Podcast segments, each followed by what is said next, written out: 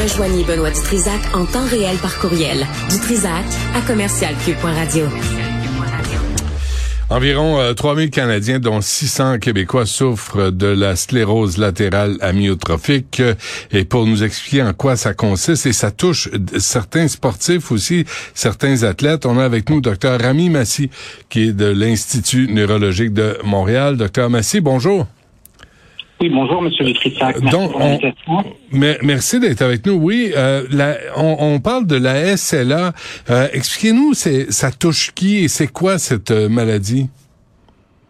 Donc, c'est une maladie qui affecte beaucoup de Québécois. Là, vous avez vous avez parlé là de 600 Québécois en, en moyenne qui ont ça. ça affecte les neurones. Donc, les neurones, c'est les cellules qui contrôlent les nerfs et spécifiquement, ça affecte les neurones moteurs. Donc, ça contrôle les nerfs qui contrôlent les muscles. Et donc, ces patients vont souffrir de problèmes musculaires à cause de ces neurones qui dégénèrent. Et donc, ils vont développer de la faiblesse à cause de leur, euh, euh, à cause de cette atteinte neuronale. Ils vont développer de la faiblesse dans les bras, de l'atrophie, donc une perte de masse musculaire, euh, dans les bras, dans les jambes. Mais ça affecte tous les muscles squelettiques. Donc, ça peut affecter également les muscles du visage. Il y a des patients qui ont de la difficulté à avaler, de la difficulté à parler. Et éventuellement, ça affecte également le diaphragme, qui est le hmm. muscle respiratoire. Ils ont de la difficulté à respirer également. Est-ce qu'on connaît les causes? À peu près 10% des cas de sclérose latérale amyotrophique sont causés par une mutation génétique. Donc, ça, vient de l'ADN euh, et donc c'est hérité souvent d'un des deux parents, mais seulement dans 10% des cas. Dans 90% des cas, on ne connaît pas la cause. On a trouvé plusieurs facteurs de risque associés à la maladie, euh, mais aucun définitif. Euh, donc, on ne sait pas vraiment, mais on a trouvé ces associations-là, et puis basé sur ces associations, on pense que certains facteurs peuvent euh, contribuer à la maladie. Euh, est-ce qu'on peut dire, docteur Massy, que c'est une euh, maladie euh, qui vise les certains athlètes? Là, on parlait de, de, de, football, de soccer, de, de, de, de hockey, de, de boxe. Est-ce que des traumatismes crâniens peuvent provoquer la SLA? Donc, euh, on ne sait pas, mais ça fait partie de ces facteurs de risque qui ont été associés avec la maladie. Donc, il y a clairement les traumas crâniens, ça a été un des facteurs de risque rapportés très souvent dans plusieurs études qui peut mener à la maladie. Il y a même une étude qui a montré des changements euh, au niveau de cerveau euh, de patients qui ont la SLA avec une accumulation d'une certaine protéine qui ressemble au même changement qu'on trouve chez les personnes atteintes de, euh, de traumatisme chronique, d'encéphalopathique chronique traumatique, vous savez. Et donc, donc les traumas crâniens sont un de ces facteurs de risque. Un autre facteur de risque, c'est le fait de faire du sport de façon intense ça a été retrouvé dans plusieurs études. Entre autres, il y a une étude en Italie qui a euh, regardé les joueurs de soccer professionnels d'Italie, des deux plus grandes euh, euh, ligues d'Italie, des deux hmm. plus grandes divisions d'Italie. Puis la chance de développer la SLA était plus grande par rapport à la population générale. Mais, mais docteur Massis... Les études sur la NFL montrent aussi une augmentation chez ces, chez ces joueurs-là. Ah oui, mais mais il n'y a pas eu d'études au hockey ou à la boxe? À la boxe, je ne pense pas. Au hockey, pas ce que je sache, mais je ne suis pas complètement certain, pour être honnête. Ouais, c'est quand même fou, euh, docteur Massy, d'entendre ça, parce que là, on parle d'entraînement intensif de longue durée. Alors, on présume qu'on parle d'athlètes euh, qui sont en forme, et tout à coup, on se dit, si tu t'entraînes trop intensément, puis j'aimerais ça que vous m'expliquiez ce que ça veut dire dans ce cas-là, euh, trop trop intensément, tu, tu risques de développer cette maladie.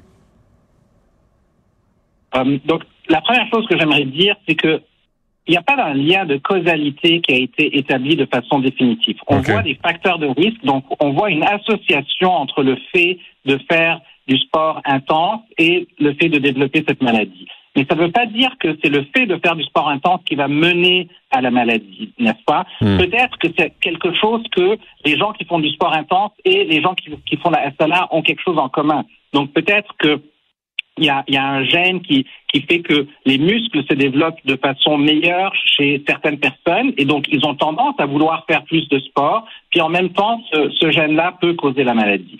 Donc je pense que c'est très important de clarifier qu'il n'y a pas un lien de causalité clair établi. Peut-être qu'il y en a un, mais ça n'a pas été prouvé. D'autres facteurs de risque ont été vus aussi, comme par exemple le fait d'avoir un poids, une, un, body mass index, vous savez, le, fait d'avoir un indice de masse corporelle trop bas a aussi été associé avec la maladie. Ah oui.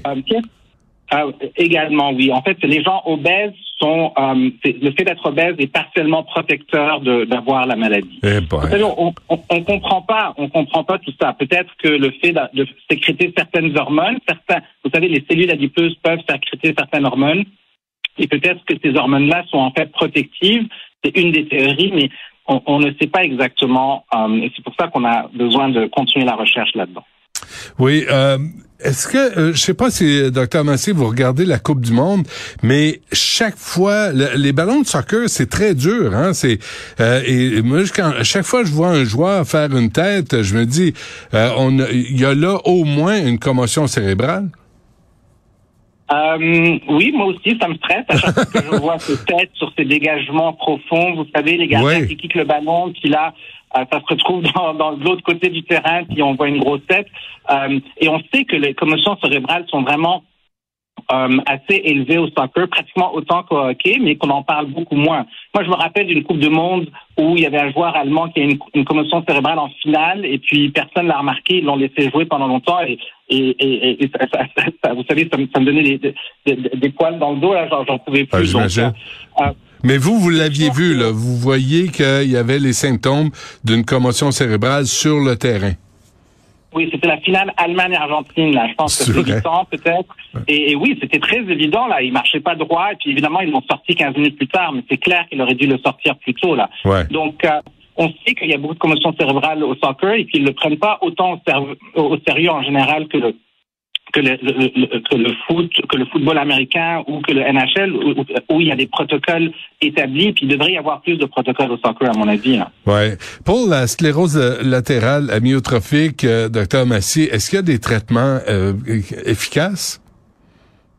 Donc, on a trois traitements approuvés par Santé Canada à ce jour. Il y a un traitement qui date des années 90. C'est une pilule qui euh, ralentit la progression de la maladie et augmente l'espérance de vie de quelques mois. Ensuite, on a un traitement intraveineux qui s'appelle le Radicava, qui, vient d'être approuvé euh, sous forme orale. Donc, ça va faciliter la vie des patients de ne plus devoir s'infuser ce traitement-là, mais de pouvoir le prendre sous forme de pilule. Puis, un troisième traitement qui a été approuvé en juin dernier. Malheureusement, tous ces traitements aident à ralentir la progression de la maladie par un peu. Euh, ça n'arrête pas la progression et donc on a encore besoin de meilleurs traitements. Euh, on a un traitement pour une des formes génétiques qui semble extrêmement prometteur euh, et c'est ce qui nous excite le plus actuellement là, mais on a encore besoin de trouver de nouveaux traitements pour les 90% des patients qui n'ont pas la forme génétique. Hmm. En tout cas, moi j'ai lu l'article de Marc Defoy dans lequel vous êtes euh, interviewé, euh, docteur Massy, là, à propos de Borges Salming, l'ancien des mhm. Maple Leaf, qui est décédé à l'âge de 71 ans, et la liste des athlètes connus euh, qui, ont, qui ont souffert de la SLA, c'est Lou, Gehrig en, premier. C'est vraiment troublant, cette maladie. C'est troublant parce que euh, ça peut chercher des gens dans la fleur de l'âge. Vous savez, souvent, c'est des gens qui ont fin cinquantaine, début soixantaine, donc c'est quand même relativement jeune, mais ça peut affecter des gens dans la trentaine, dans la quarantaine, des gens qui ont de jeunes enfants. Et donc, euh, oui, c'est sûr que ça, vient nous chercher à chaque fois que ça arrive, ce genre de choses.